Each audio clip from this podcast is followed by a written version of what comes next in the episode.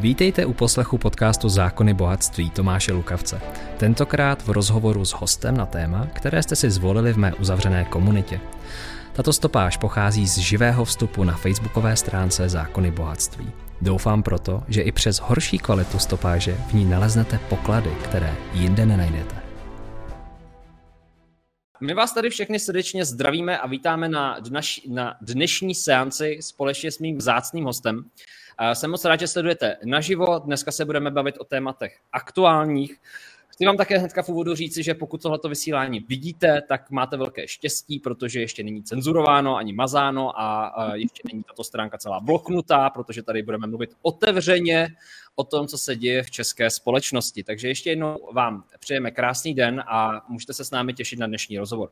Pokud mě vidíte poprvé, tak se jmenuji Tomáš Lukavec a jsem autorem tohoto projektu Zákony bohatství. A v aktuální době mluvím hodně o marketingu, mluvím hodně o podprahových manipulacích, které se dějí ve společnosti a nebojím se to říct nahlas. Mým zácným hostem, což je v tuto chvíli mnohem důležitější, je Jana Zvirtek Hamplová. Vy už jste možná sledovali náš první rozhovor, který proběhl zhruba před 14 dny a sklidil veliký ohlas, protože opravdu Jana jako velká bojovnice a Amazonka říká všechno tak, jak to je, na plnou pusu. A jenom abych něco ve stručnosti k ní dodal, tak Janí, já to mám napsaný i v titulku o tobě, že jsi právnička roku 2019 a teďka seš poměrně i vidět, protože to, co říkáš, je velmi důležitý. A já než to tady celý nazdílím do uzavřené skupiny Zákony bohatství, tak já ti dám slovo a pojď nám říci, jak se máš a jestli se nějakým způsobem situace posunula za tu dobu, co jsme, se, co jsme, se, co jsme nevysílali. Jsi víc naštvaná nebo méně? Pojď nám něco říct v úvodu. Tak já se snažím nepodléhat naštvání, abych byla akce schopná. Vždycky se naštvu, tak prostě potom člověk jako prostě se rozčiluje a dělá, dělá věci, které by, který by neměl. Dnes jsem neskutečně naštvaná, určitě se dostaneme k tomu proč. Jinak permanentně, jako se mám rychle, hodně pracovně, protože vedle své agendy, eh, své advokátní praxe, která je, která je velmi rozsáhlá, tak eh, se snažím stíhat, pomáhat lidem v této jaksi těžké situaci. Eh, mám z toho dobrý pocit pro sebe sama. Je to trochu sobecké, protože já potřebuji mít pocit, že v této, v této době jsem co platná, když vidím ty lži a to, co se na nás hrne, tak jak tomu nemůžu mlčet trošku nechtěně mě to vrátilo do veřejného prostoru, kde jsem říkala, že už prostě budu se fakt věnovat jenom právu a, mhm. a tomu háčkování a pěstování netřesku a chování kocourů, ale prostě tato doba mě vtáhla opět jaksi do toho veřejného prostoru po bok kolegů, eh, advokátů a musím říct, že kdyby nešlo o tak vážné věci, tak bych řekla, je mi mezi nimi dobře a jak si by to ještě rozšířilo spoustu kontaktů i s lékaři a tak dále. Mm-hmm. Ale přiznám se, že raději bych to nezažila, eh, protože ta doba je skutečně těžká, náročná, nevíme, co nám ještě přinese a bohužel ti mocní zatím nechtějí jak si dostat rozum. A co víc, že nechtějí dostat rozum, oni nám ještě prostě denodenně lžou a mě to prostě vadí. Já když jsem byla teď eh, v minulém týdnu na filmu Karel, protože Karel, s Karlem jsem vyrůstala, Eh, a tak jsem ho chtěla vidět, tak eh, až jsem byla z toho překvapena, jak na mě negativně dýchla ta doba, kterou jsem tam viděla na těch záběrech z minulosti. Soudru Husák eh, na těch, na těch pódiích, co tam říkal, jak tam hučel to do těch občanů. A já jsem najednou si připadla tak trošku jak dnes. Že zase posloucháme ty nesmysly jenom protože ti lidé mají moc a musím říct, že jsem tak asi den, dva z toho byla hodně špatná, kam se vracíme, nebo nedej Bůh, kam už jsme se vrátili. Protože nám říkají eh, jako takové věci, jak řekl teď pan jeden doktor v jednom vysílání, že věří tomu, že eh, vystoupení pana ministra Vojtěcha jednou budou eh, promítat, jak bylo prostě vystoupení Milouše Jakeše na, na Červeném hrádku. Jo, ale doufám, to nebude trvat teda 40 let. Jako, protože fakt hmm. jako to, co se děje, je nevýdané. Ve světě i u nás. A tak mám takový dobrý pocit z toho, že proto něco dělám, proti tomu něco dělám, dělám něco pro občany, eh, s kterými se potkávám dnes a denně. Takže mám se rychle, pracovně, dobrý pocit z toho, co dělám, špatný pocit z toho, co se děje a že to musíme dělat. A doufám, že prostě nějakým způsobem to brzy skončí nebo se zblázníme. Hmm. Uh, já všechno, co ty dáváš na Facebook, na sociální sítě, tak sdílím na stránku Zákonným bohatství. Vy se nás sledujete už nějaký čas, tak to víte. Uh, třeba právě pomoc zaměstnancům, a vlastně dokumentace, která je měla ochránit proti jakékoliv diskriminaci a šikaně a tak dále. A je vidět, že to opravdu u tebe je určitým posláním a dělá to, dělá to uh, potom to, že ty lidi ostatní to vnímají. A chci se tě zeptat, jestli třeba někdy nemáš takový pocit vyčerpání z toho, že ty lidi, kteří nás sledují nebo tebe sledují, jestli ti nikdy nechybí taková akce z jejich strany, jestli to není z tvého úhlu pohledu příliš pasivní rezistence a jestli už na ní není pozdě, jestli není zapotřebí třeba už jako více ozvat a, a, a víc sdílet názor. Jak to ty vnímáš ve stávající situaci, Jani? Eh, velmi se na tohle otázkou zamýšlím. Takže mě píše opravdu denně dostávám, a to vůbec nepřeháním, 400, 500, 600 buď eh, prostě zpráv do Messengeru nebo, nebo mailu, nejsem schopna to naprosto vyřizovat. Jsem tam i oko něco zachytí v předmětu zajímavého, tak si to otevřu. Eh, většinou tam, když tam jde o nějaké dítko nebo prostě dítě mi, mi při testování poranili, tak, jo, takže to otvírám, že se snažím těm maminkám pomáhat, mm, protože jsou to hrůzy. Eh, ale eh, je to velmi, eh, bych řekla, aktuální otázka. Ono totiž, oni to dělají tam ti nahoře, to, tam ti mocní to dělají strašně chytře. Musíme pochválit, že, že opravdu nejsou blbí. Teď je otázka, jestli jim to někdo radí zvenku, nebo to vymýšlíme u nás. Postupně se dávkuje a když si lidi zvyknou na jedno, tak se spustí další. Začalo to prostě rouškama, pak to skončilo omezeními v restauracích, napřed nás úplně zavřeli, pak nám jakoby něco popustili, teďka nám zase pustili ty restaurace, dali tam šílených těch podmínek, buď bude očkován, nebo bude i prostě potvrzení, že byl nemocný, takže každému prostě uvaděči v kině máte sdělovat svůj zdravotní stav. A lidi si na to zvykají. Teďka si v podstatě zvykli jako, být jako neradí ti rodiče na ty šílenosti v těch školách, karantény, naprosto nesmyslné, odpírání vzdělávání. A ti lidé jakoby za ten rok a půl unavení, spolehá se na tu únavu, rezignovali. Já se tomu trochu nedivím. Musí řešit své zaměstnání, aby měli na inkaso. Nebudu se vůbec teď zmiňovat na, na troj až čtyřnásobné zvyšování záloh za energie. To ty hmm. rodiny prostě finančně zdecimuje. Ale to není asi tak ani tématem tohoto rozhovoru. Nicméně, oni musí řešit všechny tyto starosti. A do toho prostě přichází nějaká Hamplová a spol a eh, nějaký Tomáš tady a, a pro, pro Libertáte a Daniel Landa a Zdravé fórum a říká jim, prosím vás, pamatujte se, nerespektujte to, eh, prostě se tomu hromadně vzepřeme, bojkotujme to. A oni mají strach, protože my žijeme v době titulků. Mhm. Titulky vyvolávají strach.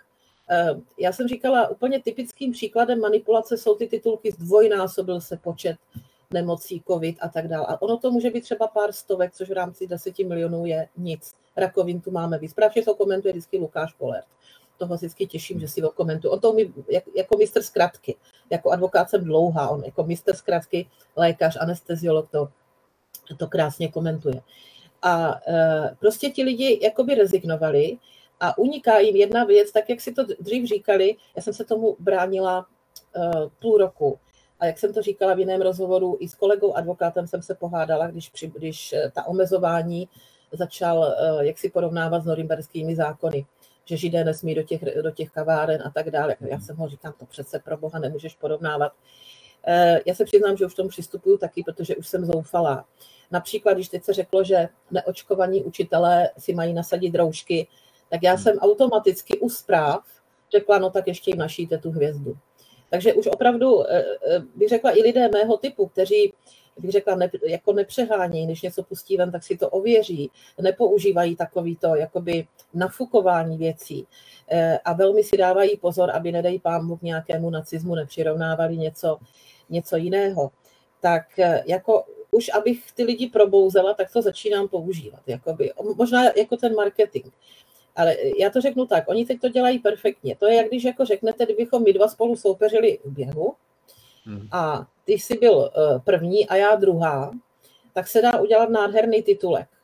Eh, Jana Zvětek Hamplová je druhá a Tomáš skončil předposlední. Hmm. A víme, jak ten titulek vyzní.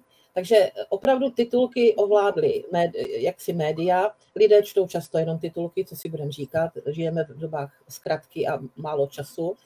A prostě titulky je děsí. Já trochu ta média nechápu, že na tuto hru přistupují, jestli chtěli čtivost a tak dále. Já si myslím, že teď by byly více čtivá média.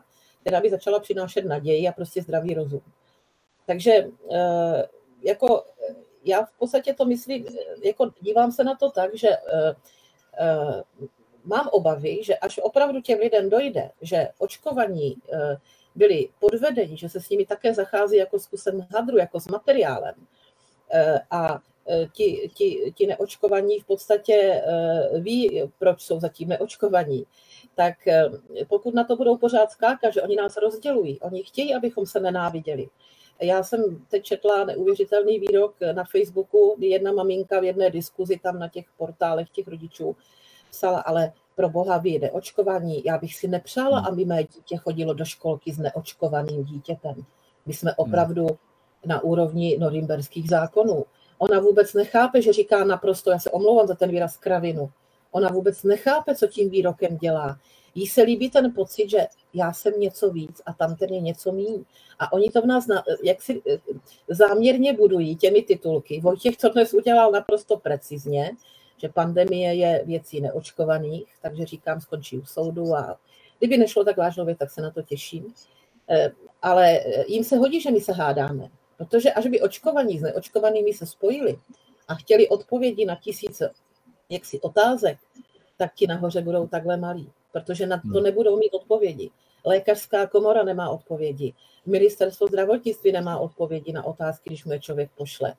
A to, co zveřejnil eh, v tomto týdnu také k mému úžasu na serveru seznam.cz. Eh, mě monitorují lidé tisk, protože už někdy nemám sílu to číst sama. Tak mě na ten rozhovor upozornili.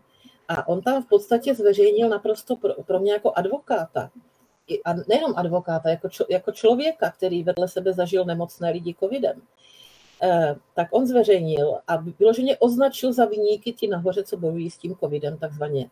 Označil to za politická rozhodnutí, že mi rok a půl ti, co přijdou k lékaři praktickému a mají příznaky, že by to mohl být COVID, dokonce se i otestují a zjistí se, že to je COVID, oni nejsou léčeni, přestože ty léky jsou.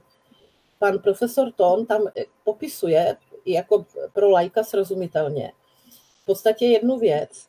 Eh, přijdete k lékaři, lékaři to nepředepisují, že to pojišťovny nehradí, takže toho člověka, který má nějaké počáteční příznaky nějakého covidu, nebo nějaké nachlazení, teploty a podobně, většinou to je na těch plících potom, že jo, tak on nedostane absolutně žádné léky, jenom prostě ať je doma, zavřou ho. A, takže my v podstatě ty lidi neléčíme, prostě odpírá se jim základní léčba. Potom se divme, že končí s horším průběhem nemocnici, že až tam dostane tu léčbu. Takže a já jsem byla překvapena vůbec, je teda vůbec jako šílené, že tu otázku kladu.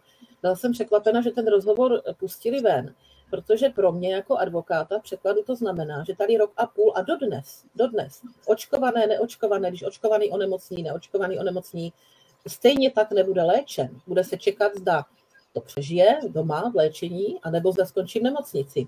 A když skončí v nemocnici, vyloženě super, máme tam tolik lidí, já to tak už vidím, že to není jak, jak, jaksi náhoda. Takže to, že ti e, odpovědní funkcionáři, politici nahoře nezajistili tu léčbu dole, tak podle mě je to na hranici trestního prostě práva e, zneužití funkce, prostě e, nedbalost ve funkci, třeba s následkem smrti. Možná tady je odpověď na to, jak to, že tolik mrtvých není v těch jiných zemích, jak bylo u nás jako v určitou dobu. Protože například jsem si vyčetla, že v Německu ty, ty léky předepisují praktičtí lékaři. Tam to nechávají na nich a u nás ne. Takže když to teda zhrnu, teď už mluvím dlouho, když to zhrnu, tak v podstatě rok a půl praktičtí lékaři neléčí COVID, nechávají lidi osudu bez naprosté léčby, pokud si sami ti lékaři neporadí, třeba antibiotiky jinými obdobnými, co se dávají proti chřipce a podobně. A potom my se divíme, že nám to končí na těch hýbkách. A hmm. já jsem se až divila, že pan profesor to takto na rovinu řekl, že se ho tam ptali a on řekl, ne, ne, ne, to není žádné prostě rozhodnutí praktických lékařů, to je rozhodnutí politické. Uvědomujeme si, co vůbec tady říkáme. Politikové rozhodli, že lidé nebudou léčeni a nechají se osudu. Já když jsem to četla, já jsem se musela jít projít na zahradu, hmm. protože mi z toho bylo fyzicky zle. Hmm. No, uh, myslím si, že je teďka zle více lidem z toho, co slyšíme. Uh, i když já to teda sleduju podobně jako ty a mám z toho, mám z toho stejný pocity z toho pohledu marketingu. Já jsem se třeba snažil dohledat, jinak než se dostanu k té informaci. Všechny vás tady vítám a zdravím, je nás tady 1300 v živém vysílání, takže doufám, že to všechno poběží technicky správně. Já se pokusím celou tuhletu dnešní událost moderovat. Pokud budete mít jakoukoliv otázku, tak ji napište. Jakmile ji tady uvidím a taky takhle vyzobnu a dám ji do hlavního vysílání tady Janě. Dneska se bavíme o občanskoprávním rozměru, o opatřeních, o tom, jaké to může mít dopady, eh, o ústavě, o ochraně vašich práv a svobod, o těchto věcech, které dnes a denně jsou podle mého i podle ostatních právníků a ústavních specialistů pošlapávány. A máme tady dneska Janu uh, Zvirtek uh, Hamplovou, která bude odpovídat na vaše otázky. Takže klidně pište svoje dotazy. A děkuju moc. Když se na vás nedostane, nezlobte se, opravdu nás tady hodně, takže se pokusím to moderovat co nejlépe. A Jinak teďka, co jsem chtěl říct, Janí, já jsem se snažil dohledat poslední dva dny, tři dny nějakým způsobem, jak je spravovaná, nebo jak by měla být legislativně spravovaná reklama na vakcinaci. Jo, protože vlastně, když se pohybuješ v marketingu, tak ty musíš ty musíš dodržovat uh, třeba u léků, protože jsem měl mnoho klientů, kteří třeba pomáhali lidem s rakovinou, pomáhali jim léčit pomocí bylinek, dalších prostě věcí. Byly to soukromí ordinace. Tak já jsem se vždycky potýkal na sociálních sítích, na internetu i ve veřejném prostoru s velkou, velkou dávkou kontroly reklamy. Pokud se propagoval jakýkoliv lék, a bylo tam několik restrikcí a třeba na Facebooku opravdu, když se tam dala jakákoliv zavádějící informace ve spojení uh, s čajem, formou, jakože vyléčí vás ze střevních potíží nebo uleví vašemu žaludku, tak to Facebook okamžitě začal blokovat. Teďka máme reklamy, které běží na vakcinaci stylem vraťme se do normálu. Co to je? Co to je? Takže já jsem se snažil opravdu dohledat dva dny. Dva dny jsem se snažil dohledat, jakým způsobem je Eh, jaký je dohled nad reklamou soukromého subjektu, což vlastně vakcíny jsou, je to biznesová záležitost, jakým způsobem tam je dohled. A já jsem nic nedohledal, ono dokonce asi možná nic neexistuje. Oni to můžou propagovat a můžou to dávat do reklamy jakýkoliv způsobem. Představte si, přátelé, že třeba když uh, chce, uh, podle to je, to je, to je z ministerstva zdravotnictví, že vy když chcete třeba dělat reklamu na jakýkoliv lék, to má svoje specifika, o tom se nebudeme bavit, tak třeba nemůžete použít slavnou osobnost, protože to je zavádějící v tu chvíli. Přesně tak. Eh, já ti do toho stoupím, pokud mohu. Vstup, Nechci posluchače příliš zahrnovat paragrafy, já se snažím naopak ve, veškeré své praxi že mou klientelou jsou starostové, primátoři, zastupitelé, tak já vždycky ty složité paragrafy jim přednáším uh, lidským způsobem. Uh, abych to trošku odlehčila, že máme velice smutná a vážná témata, tak mám takovou zásadu, že v každé přednášce musí být sex, prostě příklad ze sexu. A oni si potom ty paragrafy pamatují. Takže máme přednášky, takže to jenom jsem trošku odbočila. Eh, pokud je tady o to, já se netroufám prohlásit, že jako super odborníka na, na třeba zdravotnické právo. Nacházím teď různé věci, protože mi to doba si to žádá, potřebuji minimálně mít základní přehled, ale na tu reklamu jsem se zaměřila taky, protože mě neskutečně štve ta lživá reklama, naprosto lživá reklama s tou tečkou. Eh, která měla být už vykřičník, otazník, eh, středník, já nevím co. No to už měla být dávno pryč. A mě už měla být dávno pryč. Pokud se vracíme do normálu, tak by měla být tato reklama pryč. No, já se zvědavá, jestli, jestli se za ní bude někdo jednou omlouvat, jak se teď chudák pan Liška, který tomu přišel jak slepých houslí, že herci v reklamách prostě hmm. působí na ty energie, tak se teď omlouvá lidem, že dělá v té reklamě. Eh, takže jsem zvědavá, kdo se bude omlouvat za tuto reklamu jednou. Ale eh, já jsem se, bych řekla, vyhnula všem paragrafům a těm odlišnostem. Naštudovala jsem si veškeré zákony, strávila jsem nad tím mnoho nocí. A e, jako úplně jsem ty, ty paragrafy škrtla, jak to škrtám těm zastupitelům, šla jsem prostě mhm. svou metodou a dala jsem podnět na Úřad pro ochranu hospodářské soutěže, kde jsem odborně, ale bez těch paragrafů, faktograficky, argumentačně popsala tu situaci, jak se lidé uvádějí v omyl, jak v podstatě eh, se ty firmy zbavily té kontroly jako soukromé firmy, protože tady je totiž jeden obrovský fígl. A to by mohli pochopit i naši posluchači eh, jako lajkové. Ono vůbec teďka to pochopí každý, kdo by se zamyslel všechno to, co se děje. Nemusí být právník a nemusí být doktor. Tak tím, že eh, ty vakcíny koupila vláda od těch soukromých firm a tu reklamu zadávala vláda, já jsem třeba chtěla smlouvy o té reklamě pro ministerstvo, po, po ministerstvu zdravotnictví v kopii. To mi po dvou měsících napsalo, že eh, ty smlouvy nemá k dispozici, že to, má, že to bylo zadáváno úřadem vlády, takže teď jsem požádala úřad vlády o ty smlouvy, že chci vidět ty miliony, co tam šly a komu a jak. Eh, takže v podstatě jakoby to, jako eh, tu reklamu zadával úřad vlády, takže veřejnoprávní subjekt, ne soukromá firma. Takže naše republika za naše peníze z českého rozpočtu, které my tam odvádíme v daních, dělá reklamu na vakcíny soukromým firmám, protože je dopředu od nich koupila. A to, pozor, tady toto zjištění, nebo to, toto, jakoby, že v, tom, v této jedné větě je ta podstata, to mi trvalo tři dny. Protože to, než prostě to rozklíčuješ, tak to není vůbec jako jednoduchý. Hmm. Tam ty všechny, hmm. že výjimku má vakcinace, která je organizovaná státem a stát se tady dal do jediné role. On se stal prodejcem i eh, tím, kdo by měl bdít eh, nad správností té reklamy. Hmm. Takže jak kdybych já tady měla v jedné ruce, že teda si něco můžu povolit a v druhé měla zájem, že něco potřebuju nutně prodat, tak prostě najednou se to takhle dá dohromady a to, když říkám, trvalo mi to tři dny, než jsem přišla na tu takovou tu základní myšlenku. Jevky musím přijít na základní myšlenku, abych ji třeba mohla přednášet těm lajkům, protože právník pochopí složitou konstrukci, ale takže tady je ta jednoduchá jaksi věc v tom, že ta reklama vůbec může běžet takhle proto, že stát se stal tím podnikatelem, který potřebuje prodat ty vakcíny, protože je nakoupil. Soukromá firma tím pádem nemusí žádat o nic, protože prostě ona o nic nežádá a stát si zadává i tu reklamu jako ten obchodník. Jo. Takže hmm. Hmm. Eh, otázka, co ještě zatím za třeba jiné cíle, ale eh, soustředit se na tu reklamu. Takže jsem to všechno popsala tomu úřadu pro ochranu hospodářské soutěže a v podstatě jsem eh, do, došla k tomu, že by to měl postihnout, že to je nezákonné, že to tam v sobě kloubí, zneužívá zákona, obchází zákon a podobně. Našla jsem tam i ty umělce, že nesmí vystupovat na žádné léky a podobně. Takže Uh, uvidím, já jsem zvědavá. Teď jsem, říkám, odsunula paragrafy, který zákon, ano, který se na to vztahuje. To, jako to je mě v podstatě jedno. Já jsem popsala tu skutkovou podstatu, která je šílená. A když tam popíšeš to skloubení se státu jako obchodníka a státu, který by měl hlídat, jestli ta vakcína je třeba bezpečná, tak to se ti úplně jakoby, eh, jako, jako tomu nevěříš. Jo? Takže jsem to popsala tomu úřadu, zatím nic, jako je to teda tři týdny zatím jenom, takže hmm. uvidíme. No uvidíme, jak to dojde. Není to, není to upraveno, není to upraveno a to, co je upraveno, je zneužito. Tak to, no jasně, to, no, jasně. Jakmile cokoliv budeš mít, tak to hazej i nám a já to tady budu sdílet eh, komunitě zákony ano, bohatství. Ano. Jinak, uh, Jani, Otázky. Uh, velmi často se opakuje stejná otázka, tak já jsem tady vyzobil Evu Svobodovou. Dobrý den, může mě zaměstnavatel propustit z práce z důvodu, že se nechci očkovat? Nemůže, je to protizákonné a když to udělá a vy půjdete k soudu, tak vyhrajete. Málo kdy říkám něco tak kategoricky. Vyhrajete.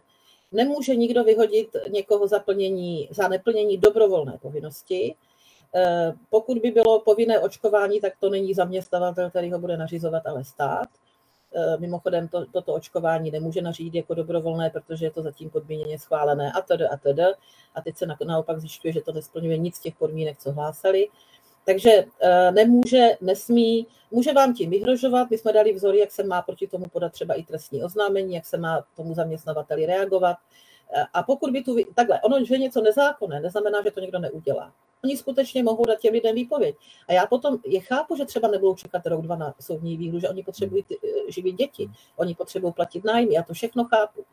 Ale ten, kdo si to může dovolit, který má třeba podporu rodiny, který prostě eh, třeba, když to řeknu, radši prodá auto, než by, než by, než by eh, tady prostě se nechal očkovat touhle mm, trošku zvláštní vakcínou, zvláštní tím, jak je prostě tlačena a zvláštní tím, jak mění postupně ty kvality, že jo tak, tak skutečně u toho soudu musíte vyhrát, protože ten zaměstnavatel to neustojí jako výpovědní důvod. To by vám mohlo říct, že výpovědním důvodem je i to, že prostě se nenecháte očkovat proti klíšťové encefalitidě a podobně. Prostě to jsou naprosté, jak si, oni to zkouší, oni zkouší, co si lidi nechají líbit. To říkáš moc hezky, jo? že zkouší, co se lidi nechají líbit. A tady se odkážu na to, co jsi říkal na začátku našeho rozhovoru, pokud jste se připojili později. Jak jsi řekla, že je potřeba, aby se zaměstnavatelé a zaměstnanci spojili. Oni nejsou nepřátelé, Oni se akorát do toho teďka pozicují úplně zbytečně. Tady prostě vzniká tlak někde ze zhora a ty sama ani říkáš, že je bezprecedentní ten tlak, že není vymahatelný a že eh, jakýkoliv vlastně té právní rovině ten člověk se dokáže obhájit, když se nebojí. A, a takže to je potřeba, abyste na to mysleli. Tady opravdu ty kleště, které se uh, rozevírají, tak jsou uměle tvořený v tuhle tu chvíli. Takže Jani, díky moc za tvůj odpověď. Já tady hnedka mám další v závěsu otázku, která je velmi zajímavá pro tebe. Já udělám ještě vsuvku, abych, vsuvku, abych zdůraznila, jakou silnou pozici mají ti zaměstnanci. A jak si neuvědomují zaměstnavatele, že to odnesou za ten stát, pokud budou jako jeho hlásnou troubou. To je jednání za hranici prostě uh, trestného činu to je útisk, prostě zneužívání závislosti nějaké osoby a nutě, buď, tě, buď jako se prostě budeš očkovat, nebo tě vyhodíme, to je trestný čin útisku. Takže jako to nejenom, že prostě potom vysoudí veškeré platy a prostě e, jako zpět mzdy potom najednou, ale to, jako ten, ten, ten, co to se potom podepíše v té firmě, tak může být trestně stíhán jako osoba, jako fyzická osoba.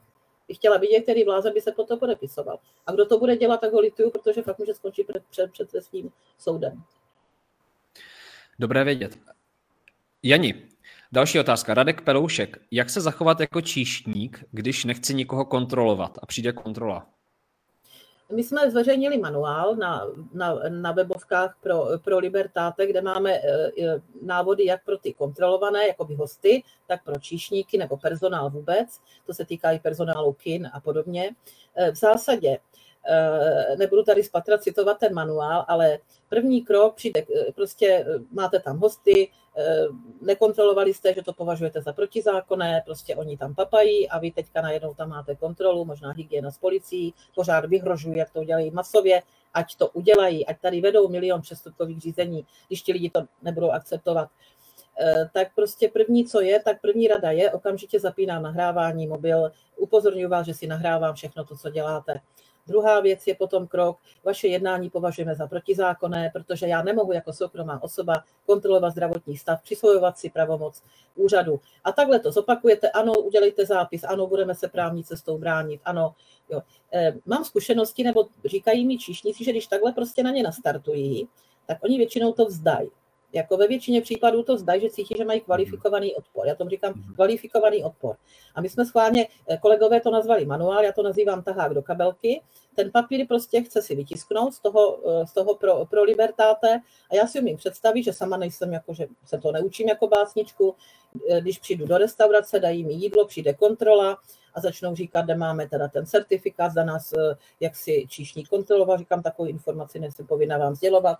A takhle si vytáhnu ten papír z té, z té kabelky a začnu. Takže první krok, ano, zapínám mikrofon, ano. Druhý krok tady mám, ano, takže ukažte mi průkaz. Třetí krok, ano, eh, tady postupujete nezákonně podle, podle paragrafu. Jedu podle taháku. Eh, takže ten tahák máme a podle toho se chovat. A čím více se takhle bude chovat těch lidí, tak, tak bude lépe. Já jsem koukala, eh, že ani ta asociace těch restauračních zařízení do televize jako řekli, že je všechno OK, že to budou jako dodržovat. Potom jako, pomož, jako jak se říká, pomož si sám. Takže buď se zepřeme, anebo budeme poslušné ovečky. No a budou, budou překračovat pravomoc a pak to stejně já bych použila to slovo e, zprosté, neudělám to, jsme ve vysílání, odnese to ten číšník. Ten páchá ten trestný čin přisvojení si orgánů úřední, e, jaksi úřadu. A to, že to je momentálně v nějakém opatření, prosím vás, opatření, vydané na základě zákona, já tvrdím tedy, že to má úplně jinou právní kvalifikaci, ale to se nepatří, to je prostě odborná otázka. E, už jich máme kolik? Skoro 30 zrušeno jako nezákonné. Teďka v pátek dvě další to, to zrušili. Já prostě opatření ministra Vojtěcha, člověka nepochybně životně zralého a profesně zkušeného, považuji za takové pokusy, které mu prochází jenom proto, že soud je pomalý. A to, tak to, proti těmhle opatřením už je podaná žaloba. Jednou z takových eh, věd, kterou by mohl pan Čišník nebo i host použít, prosím vás, já čekám, jak rozhodne soud. My to považujeme za nezákonné a dokud nerozhodne soud, tak my to nebudeme akceptovat. Že od pondělka je žaloba u soudu samozřejmě pro Libertáte podalo podalo žalobu. Takže eh, já čekám, že to tak za 14 dní zase zruší. A těch 14 dní, kdo to bude dodržovat, jeho jaksi svobodné rozhodnutí. Já chápu, že není jednoduché Eh, každý nemá, když to řeknu, takovou výřečnost, jak já, nebo stejnou odvahu, nebo prostě třeba jsem tak svobodná v tom svobodném povolání. Chápu to. Já jsem schopna pochopit, že lidi to akceptují. Jediné, co nemůžu pochopit, že když skutečně nechtějí se očkovat, mají k tomu svoje důvody, že podlehnou tlaku, chápu, že podlehnou tlaku si roušku, to je prostě věc, která třeba chvilkově nebolí.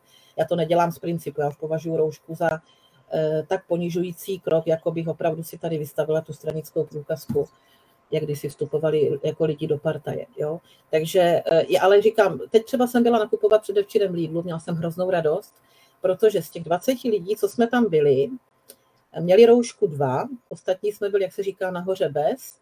A když jsme stáli u pokladny a teď se jako rozhlíželi a teďka nás tak všechny viděli, tak šlo to dolů. Jde jenom o to, aby se většina rozhodla a ta vláda neudělá vůbec nic. Nemá šanci vést ani ta přestupková řízení. Pokud bude těch odvážných zatím třeba menšina, tak pak si budou troufat pořád víc. A slyšeli jste to v Rakousku. Neočkovaní budou muset být zavření doma, domácí vězení. To už jenom kousek těm lágrům, že? Já už jsem jako takový jako ostrý kritik. Takže já prostě tvrdím, že teď, si, teď tady bude taková svoboda, jakou si vyvzdorujeme, vydobudeme a není to nic proti, eh, není to nic špatného, protože oni to, co teď nařizují, nemá ani logickou ani medicínskou oporu. Přečtěte si rozhovor s profesorem Tónem na seznamu. Já jsem to komentovala v blogu, který už zase eh, jsem ráda, že, že trhá rekordy ve čtenosti, ne kvůli své popularitě, ale kvůli tomu, že se tolik informací dostane k lidem, eh, který jednoznačně řekl, to, že se testují jenom neočkovaní, je politické rozhodnutí, že by se testovat měli všichni. To, že se odlišují očkovaní, neočkovaní, je politické rozhodnutí. To, že se ti nemocní neléčí v počátku, kdyby se to dalo chytit, je politické rozhodnutí. A my těm, co nám, co, eh, jak si zajišťují, že se nesmíme léčit, ti lidé věří ty opatření. Oni je poslouchají. Hmm. Jako, já už když vidím pana, pana Vojtěcha, tak já se s ním teďka možná potkám u toho soudu, takže eh, možná se ho zeptám, proč si myslí, že jsem hloupější než on. Já se na to těším, na ten dialog. Pokud bude souhlasit se svým výslechem, že já si myslím, že on bude zbabělý a nepůjde tam. Ale to jako zatím předbíhám. Ale ta žaloba bude podaná 100%.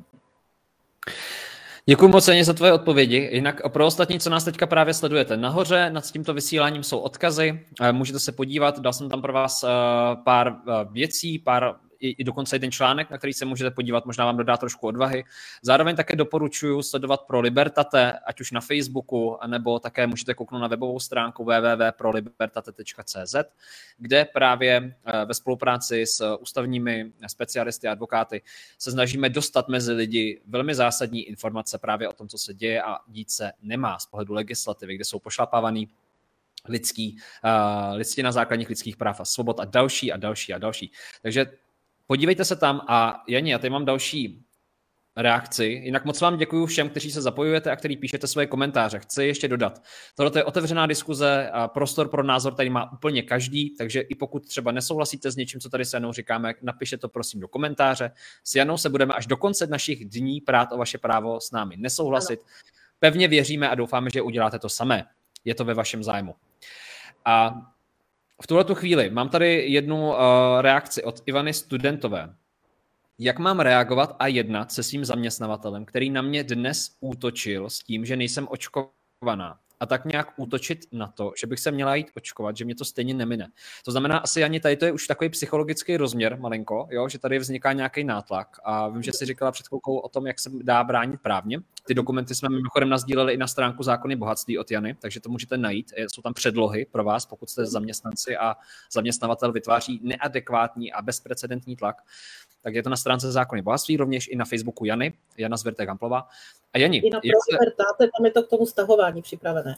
Je to, pro, ano, pro, to pro budeme, jasně, to budeme taky sdílet samozřejmě. A teďka, Jani, jak, jak jako psychologicky, protože tady je rozměr, Ono něco je právo a vymahatelnost, ale druhá věc je ta opravdu diskriminace a šikana v tu chvíli, v, tu, v ten daný mhm. okamžik. A mně tak nějak připadá, že poslední dobou mě píše více a více lidí a zaměstnanců, že eh, jakoby společensky ty zaměstnavatelé ten hněv s nějakým způsobem vybíjí na těch uh, zaměstnancích. Je to nějaký můj dojem, jo? Na základě zpráv, který mě chodí v tuhle chvíli.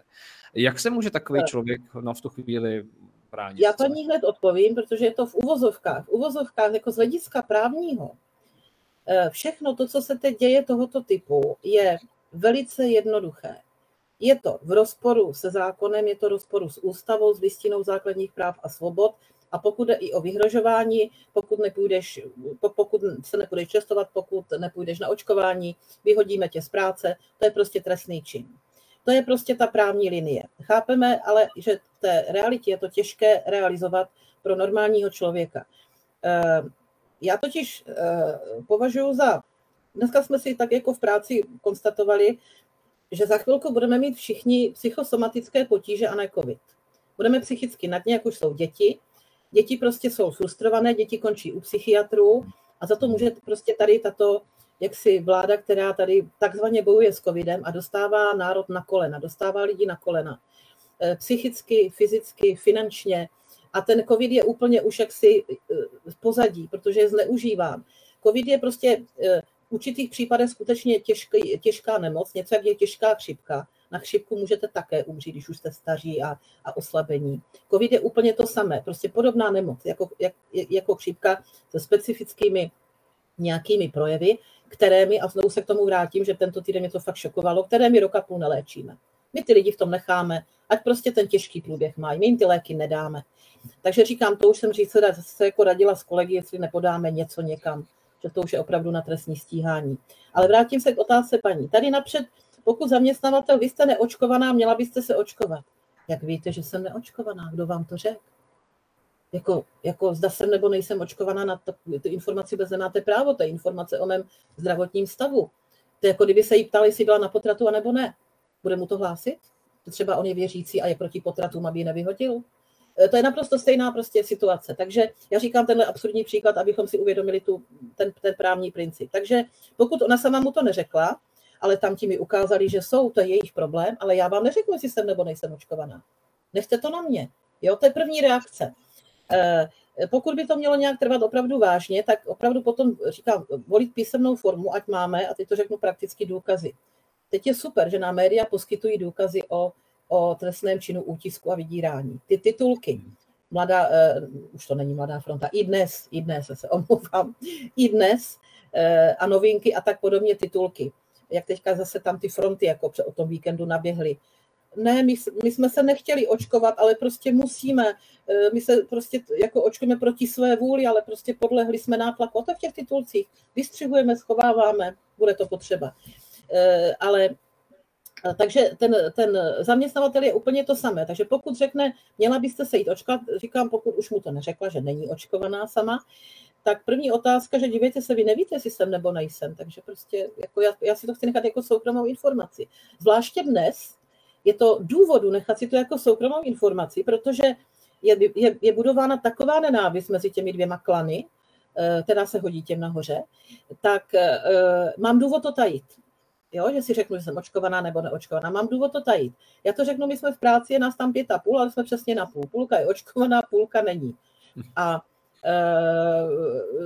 jinak, a já bych se v životě nezeptala kolegu, jestli jsou nebo nejsou, je to prostě jejich věc, řekli jsme si, že jsme úzký kolektiv. Takže opravdu tady je návod na pro libertáte, pokud je to, by řekla, oficiální formou, dokonce ti, ti, ti zaměstnavatelé se pod ten trestný čin podepisují. Oni tam píší, že by to mohlo mít vliv na upozornění porušení pod, e, nějaké té pracovní povinnosti. Říkám, všechno si schovávejte, ale reagujte na to taky písemně a ty vzory tam mají. Takže jenom si vybrat, která ta varianta je. Chce roušku, chce, chce test, chce očkování, jenom tam prostě si vybere e, to, co potřebuje reagovat. Ale jsou tam ty, že, že proč je to protiprávní, takže vám sděluji, že doufám, že to bylo nedorozumění a že, že, že už jako nadále vůči mě nebudete postupovat protiprávně. Nebo se budu právní cestou bránit. E, Tady už nepomůže obrana. Tady už musí být inteligentní, klidný, věcný úvozovka, útok. Prostě pokud mě nenecháte, tak se budu bránit.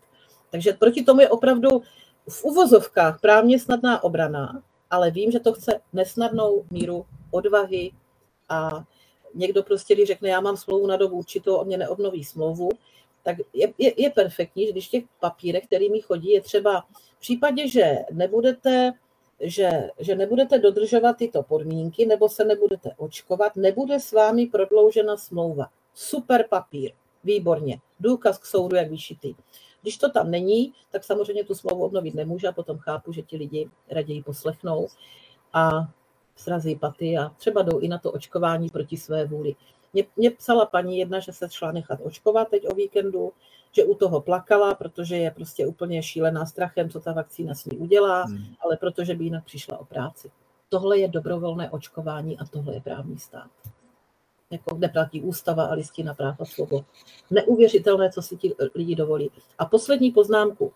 Eh, když, eh, hodně jsme se bavili dnes eh, o tom, že by lidi už měli nějak prostě se začít bránit a eventuálně, když to řeknu symbolicky, jít třeba na ten Václavák toho 17. nebo na Staromák, je tam prý na Staromáku je nějaká demonstrace, kamkoliv, kde, kde nás bude mnoho, běžte prosím vás, tak ještě přemýšlíme nad nějakýma nápadama.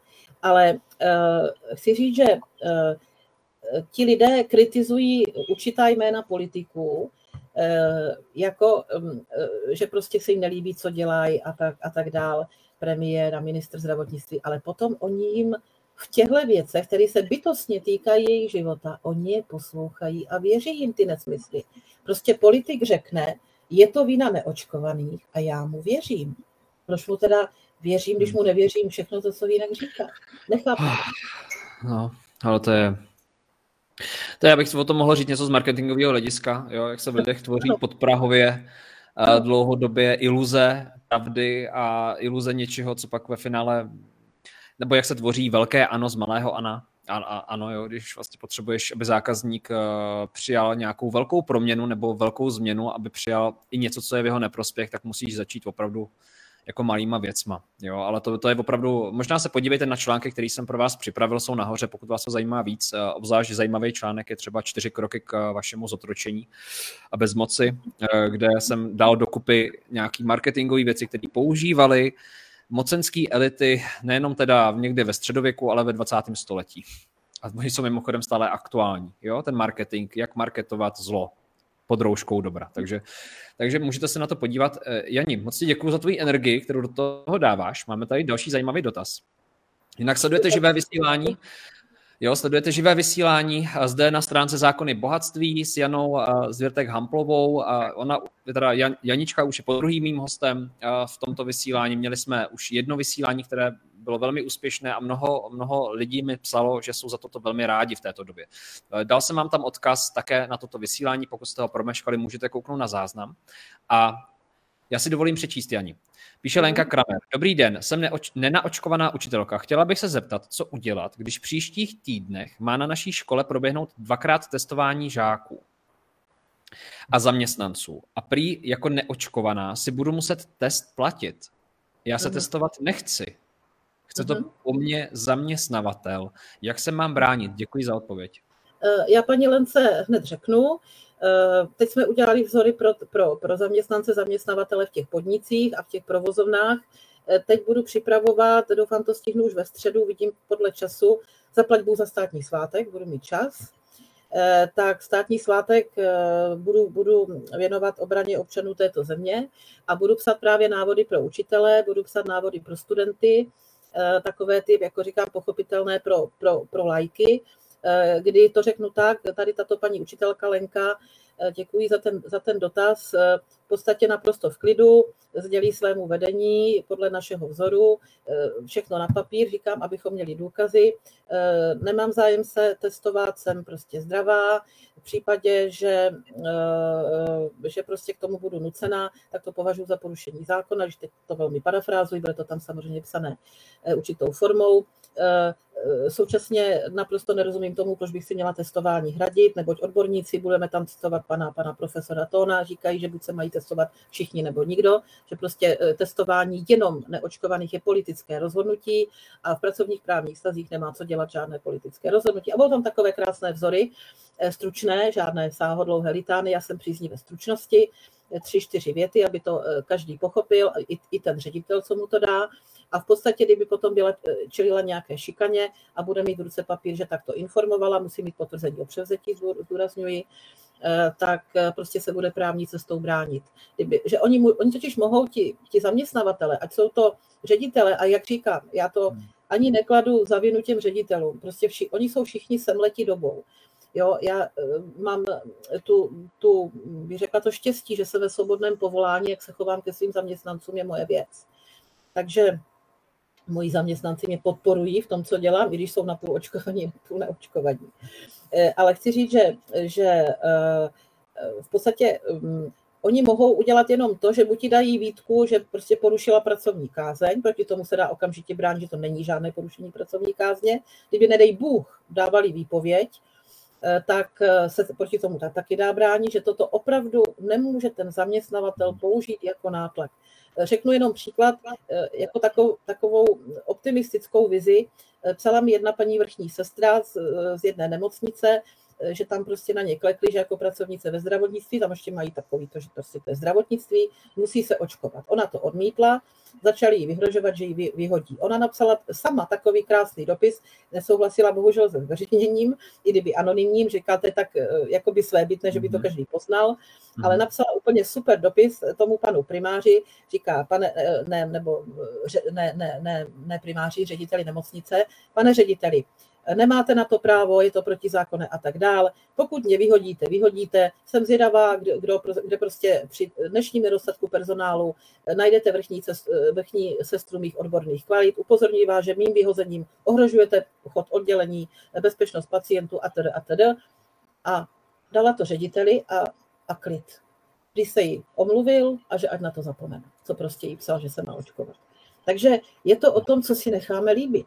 Přece nemůže mi nikdo chtít vyhodit kvůli, eh, kvůli, eh, že se nebudu testovat, když jsem zdravý člověk a že ne, nepůjdu na očkování, které je dobrovolné. To je prostě, to přece pochopí každý.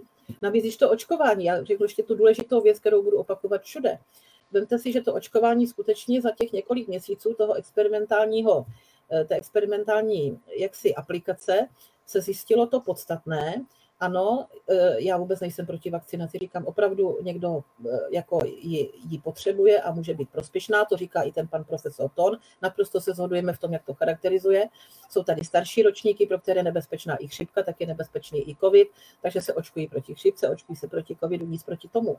Ale e, teď, když se ukázalo, že ta vakcína v uvozovkách, v obrovských uvozovkách umí jenom to, z toho, co se slibovalo, hovořím jenom, že to, co umí, je důležité, umí snížit těžký průběh eh, nemoci, ale nezabraňuje, že onemocním, nezabraňuje, že nešířím. Takže v podstatě opravdu je podstatná jenom pro toho člověka, který si ji nechá aplikovat. A to je jeho svobodná vůle.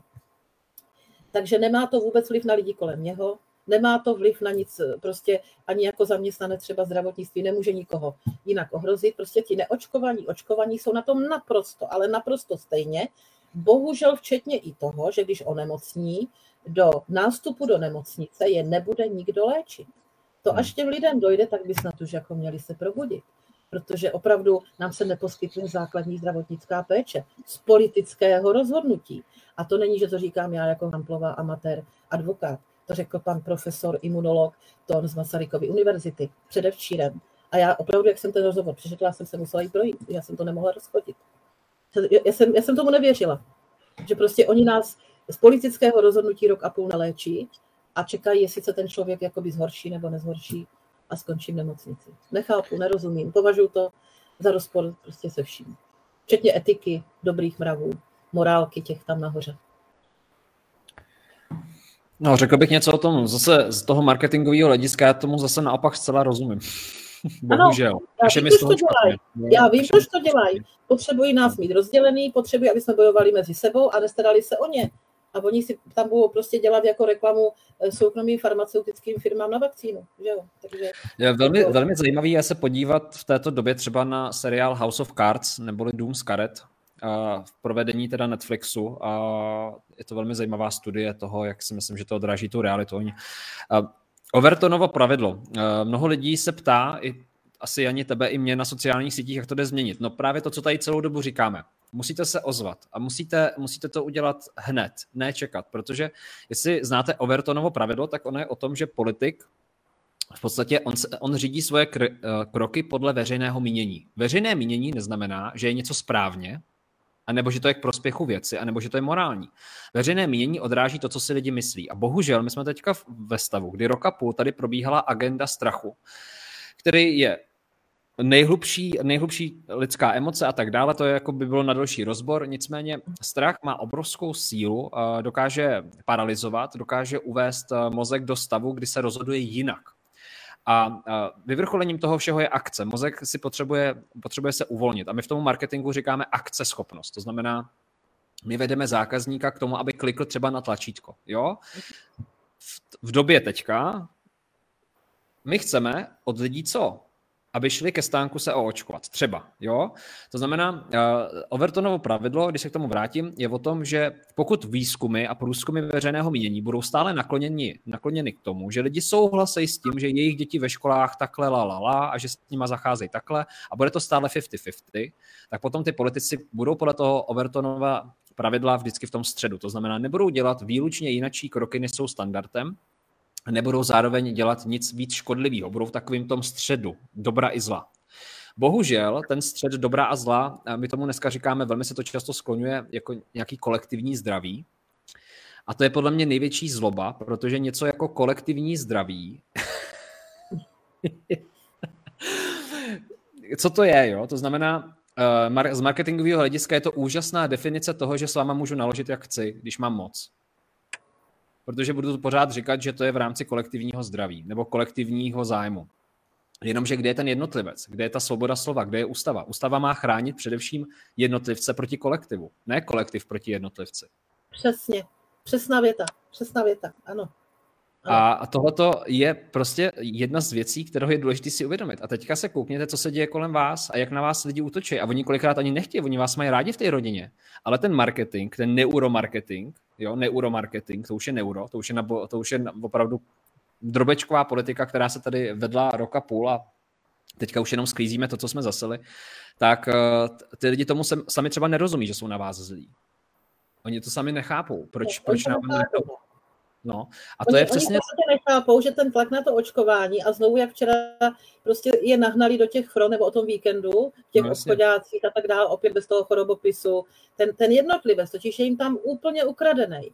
Jako dáma nemůžu říct, kde dneska jednotlivec je, ale rozhodně stojí mimo ústav.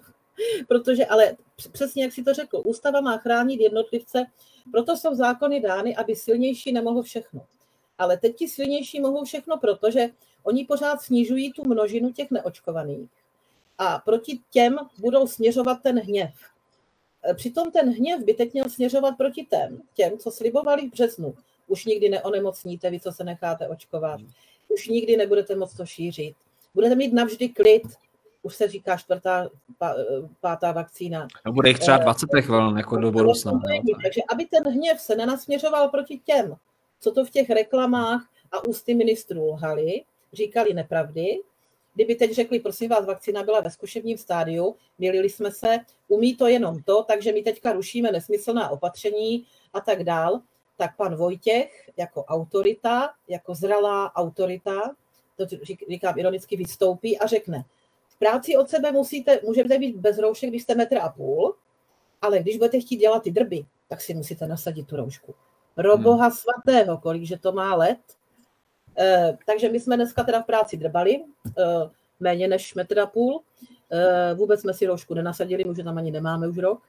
E, a e, musím zaklepat, jsme zdraví jak řípy. Takže chci říct, že v podstatě jako přesně jak to říkáš, z marketingového hlediska oni jednají perfektně. A bohužel ta veřejnost na to skáče a teďka znovu, jak budou teda ti neočkovaní, tak dobře, no tak my jsme neočkovaní, takže my teďka, že tam porušují práva těch neočkovaných, tak my na to dlabem. A tě zavřou doma, jak v tom Rakousku, domácí vězení. Eh, ten, co bude neočkovaný, nebude moci výjít ze své zahrady. Protože a, a ono jim to vyjde, že to bude menšina. Takže potom budeme moci jít k ústavě a tak dále a budeme doufat, že máme nezávislé soudnictví. Mimochodem, nezávislou soudnictví bude mít rukou budoucí prezident. Zmiňuji. Takže i, to, i tímto směrem bychom se pozvolna měli dívat, eh, protože nás to, nás to čeká někdy. Takže chci říct, že pokud ještě by, nedej bože, jak třeba to bylo v tom Německu, jak to udělali soudruzi, ovládli soudnictví, no tak jako, tak jsme teda, to bych potom už řekla ten vulgární výraz, doufejme, že to nenastane. Ale to už jsme říkali, doufejme, že nenastane, že nebudeme muset, doufejme, že nenastane. A už máme zákaz do restaurací, už máme zákaz na kulturu. Je to tady na... Je to tady zas? Je to tady zase. No, a učitelé, jenom pardon, ještě vrátím se k těm učitelům, že teď, teď, teďka mi píšou stovky, takže proto hovořím i k ním tady prostřednictvím tohoto vysílání, že teď už jak, jako učitelům nasadili těm neočkovaným, jak říkám, já bych vůbec neříkala, jsem očkovaný, neočkovaný, potom je vám houby. Tak když už teda řekl, ano, já nejsem očkovaný, řekne, v uvozovkách přizná se k tomu zločinu, že se nenechal očkovat eh, jaksi, protože to je dobrovolné, což už je směšné, jenom to vydírání studentů za ty testování na těch kolejích, ale to ještě budeme dávat ty návody, tak v podstatě, eh, jak to bylo v tom, v tom, v tom jako Německu, tady hvězdu a my dáváme roušku. Jo. Takže já už opravdu to jako dávám dohromady, eh, protože potřebuju ty lidi probudit, nebo nejen já, ale prostě stovky jsou nás, co chceme ty lidi probudit. Že, a, a tam ti nahoře se, se, se tak na nás hora toho dívají, říkají výborně, toto nám vyšlo, soud nám to zrušil, dobře, vydáme něco nového, super, jo, tak ještě přidáme. Vzpomínáte, jak se pan premiér před pár dny řekl, že se vytočil a že teda oni ty opatření teď zavedou. Takže my jsme materiál, aby jsme jak si sloužili, že pan premiér se vytočil, tak nás vydusej. Jo. Takže my to všechno nahráváme a tak dále, to potom jednou budou důkazní prostředky, doufám. A nebo nás zavřou doma, no tak třeba jako budeme zase dizidenti, nevím. Ale, Ale je to prostě smutný, jako to, co se tu děje. Když nás zavřou doma, tak to je ještě dobrý. Horší to bude, až tam bude jenom taková ta železná opona. A, tak když tak nám něco můžete posílat. My s Janou si uděláme takovou domluvu, Janí můžeme tam psát knížky, protože se tam dobře píšou knížky. Když nás za naše jo, názory a za naše... Já ráda píšu, já jsem psavec, tak uvidíme, jako třeba, by mi to pero nechali. Posílejte nám nějaký pečivo žitný, že jo? Nějaký no. dobrý pečivo. Já no, já... otázku dobrou docela od paní Pavly eh, Ryparové. Aha. Dobrý, dobrý, tak to mě pak dáš ochutnat, hele, máme se vidět zítra. Uh, prosím tě, ještě jedna věc. Proč chci říct, eh, co se často teďka točí na sociálních sítích? Já si myslím, že je důležitý i zmínit, proč by teďka, když teda to zmíním, ty neočkovaný měli chránit, nebo ne, proč by ty očkovaní, kterých teda už je teda víc a víc, je nějak 70%, proč by se měli oni starat, nebo proč by měli hájit tu svobodu těch neočkovaných? Proč by vlastně oni neměli vytvářet tlak, ale měli by naopak říkat, když nechceš, tak nechceš, je to v pořádku. Já se, mně se nelíbí, jak s tebou teďka nakládají, mně se nelíbí, jaký tlak vytváří. Proč je to důležité, aby ty, ne, ty očkovaní si to uvědomili, že je to vlastně v jejich prospěch, když chrání svobodu člověka, který se v dobrovolném systému očkování nenechá očkovat. Proč, je, proč by to měli dělat, Jani? Řekni to právně. Měli by to dělat proto, že pokud si uh, ti pánové nahoře, a teďka nemluvím o konkrétních jménech, obecně o pánech nahoře, o té, o té, o té vrchnosti, uh, tak pokud, si to, pokud jí to projde v případě uh, covidu, tak to začne aplikovat úplně ve všech oblastech života. Prostě vás přinutí dělat věci, které prostě dělat nechcete jenom tím, že prostě vytvoří tlak. To je první věc, když opominu, že, že jsme lidi a prostě nemělo by nám být jedno, mě to teda není jedno, když toho druhého když toho druhého jakoby nějak šikanujou. Já jsem pomáhala Eh, vždycky lidem, těm, těm, těm slabším, když ten stát je šikany, pomáhám obcím, když stát je šikanuje. Eh, že říkám, jsem zastácem toho hesla, že proto máme zákony, aby ten silnější nemohl všechno.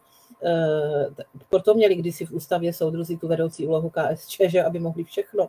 Takže hmm. pokud jim toto bude procházet, tak prostě to zkusí jinde, zkusí to tam, řekne, eh, budeme to teda zkoušet, tak jako dobře, ona ta většina se kloní k tomu, že teda by lidé neměli mít třeba dva domy, tak ať má jenom, jenom, jenom jeden, tak, tak jim sebereme ten dům, pak jim budeme brát pozemky, pak je budeme nutit, že dítě, které má takové známky, nemůže jako na střední školu, takže prostě musí někam, a začnou nám ten život, eh, ten, ten jednotlivec bude v lokalitě stranou civilizace, jsme říkali tomu názvu z prostému, a prostě bude tady takový to masový, jako prostě, jo. takže to, že to teďka jim, jak si v vozovkách no, my jsme očkovaný, náš se to už netýká, pozor, ono teda není psáno, kde je tomu očkování konec, jo.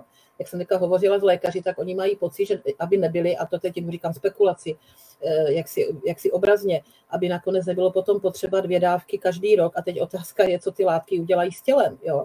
Takže, eh, takže to očkování je podle mě nekončící proces, takže by jim to nemělo být jedno, že já už teď mám lidi, jako bych řekla ve své uvozovkách klientele, eh, kteří, myslím klientele proto v uvozovkách, protože samozřejmě tato klientela mi neplatí, anebo prostě spíš přispívají dobrovolně teď lidi na některé, na některé ty soudní poplatky, ale eh, ti, co mi píšou o rady, tak už jsem dvakrát očkovaný, už dál nechci, protože to má na mě negativní vliv. Přestali mi fungovat léky na migrénu. Eh, eh, občas se mi prostě třepe ruka, když píšu. Mám tyto dopady. Tak já první teda, co po chci, abyste to nechali lékařsky třeba nějak potvrdit, že to bude třeba jednou potřeba, ale nechceme už na třetí očkování a teď už nás budou nutit i do třetího očkování. Takže aby teď momentálně ti v klidu očkovaní, co třeba jako jsou v pohodě, jako by řekla psychické, protože to mají za sebou, anebo nejsou v psychické pohodě, že tom byli donuceni, což je podle mě většina. Já bych chtěla vidět, kdo se očkoval kvůli zdravotnímu stavu. 20%, 10%. Všichni se hmm. očkovali, abychom mohli moři, abychom mohli do kavárny, abychom mohli do práce. Hmm. Abychom Ale oni tak vypadají ty reklamy, jo? Oni to tak vlastně staví. Ano, ty oni reklamy to jsou... staví, takže i ty, i ty reklamy jsou důkaz. Takže oni už teď mi píšou, když mě budou nutit ke třetí dávce nebo ke čtvrté a já už nebudu chtít, co mám dělat. Takže i ti očkovaní teď mohou být za chvilku v pozici neočkovaných. Ale hlavně, jak říkám, na prvním místě by mělo být nám naprosto občanské souznění. Že prostě jak říkám, očkovaní byli podvedení a ti jsou diskriminováni. A ti nahoře se smějou. A dělají si tam ty svoje ze státního rozpočtu, ty svoje 100 milionové výdaje. Takže už toto by nám mělo vadit. Pokud teda někdo řekne, tak jako já teda to mám už v pohodě, takže mě nezajímá, co ten soused, tak ono se to za chvilku může týkat taky jak v tom očkování, tak v řadě jiných věcí. Takže já jsem opravdu strašně, jako by eh, řekla, eh, jako eh, jsem zastánce toho, že bychom neměli absolutně připouštět protiústavní zásahy do našich práv, ať se týkají kohokoliv. A když si vezmete, s jakou hysterií se chrání ústavní práva různých menšin, tak tady toto teď se vyloženě ty menšiny vytváří. Hmm. Jenom to není o barvě kůže, ale je to o tom očkování, neočkování. Takže e, tam prostě se můžou všichni prostě zbláznit, že když prostě by řekla maminka, já nechci, aby moje dítě chodilo do školky s protože proto. Hmm. A teď řekne maminka, já nechci, aby moje dítě chodilo do školky s neočkovaným. Jak to, že toto není trestný čin? Když to neočkování, očkování je úplně, úplně, jako bych řekla, k ničemu, co se týká nakažlivosti a podobně. Takže mě prostě vadí, že my ty lži jim tolerujeme, a teď už to jsou jasné lži. Opatření jsou politická, ne medicínská, a zneužívá se k tomu práva. Takže já jsem třeba se pokusila, říkám, podat tu ústavní stížnost, nevím, zda ústavní soud přijme, že jednotlivec nemůže podat ústavní stížnost proti zákonu pandemickému, odpovídám paní Pavle Riparové tady, zda může platit pandemický zákon, když epidemie vyhlásila pouze Mezinárodní organizace, ne naše hygiena. Já si totiž myslím, že ten pandemický zákon prostě vůbec je protiústavní řadou dalších věcí Politikové to nechává, politiky to nechává v klidu. Eh, vyhlásila se stav pandemické pohotovosti zákonem asi navždy, nebo do toho února příštího roku. Už se hovoří o, o prostě prodlužování. Jsem zvědavá, pořád jsem zvědavá, naděj umírá poslední, co přinese nový ministr zdravotnictví. Přiznám se, že jsem tak na 90% skeptik, ale naděj umírá poslední, že jako lékař by měl vědět, že vlastně ty opatření, to, co ví pan profesor Tón, že to je taky lékař, že ta opatření jsou politická a ne medicínská. Mně by stačilo, kdyby současná vláda, která vznikne, budoucí vláda, a ministr zdravotnictví prohlásili a přislíbili, že zruší všechna politická opatření týkající se covidu. V tom případě padnou absolutně všechna, že jsou všechna politická. Takže toto by mi stačilo. Takové to, že někam roušky a tak dále, je prostě jako nesmysl. Je prostě nesmysl. Tak uh, vítám vás, pokud sledujete nově v rozhovoru s Janou Zvertek Hamplovou na stránce Zákony bohatství. Uh, je to tady volná diskuze, bavíme se o občanskoprávním rozhraní, opatření a jsme zcela otevření. Uh, Jana tady povídá něco z oblasti legislativy a z pohledu marketingu. Vy víte, že poslední dobou do toho se docela hodně opíráme a, s, a snažíme se nějak, o nějakou osvětu, inspiraci, o to, že existuje nějaký další rozměr. Pokud s náma souhlasíte, určitě budeme rádi za každé sdílení, komentář. Pokud nesouhlasíte, napište nám svůj komentář taky, protože se budeme prát o vaše právo s námi nesouhlasit. Dělejte prosím to samé. O tom je demokracie. Děkuji vám za poslech. Pevně věřím, že vás podcast inspiroval. Budu zároveň vděčný za každou zpětnou vazbu a samozřejmě případné sdílení podcastu dál. Jo a nezapomeňte si vyzvednout svůj dárek na www.zákonybohatství.cz. Je tam pro vás kniha v akci.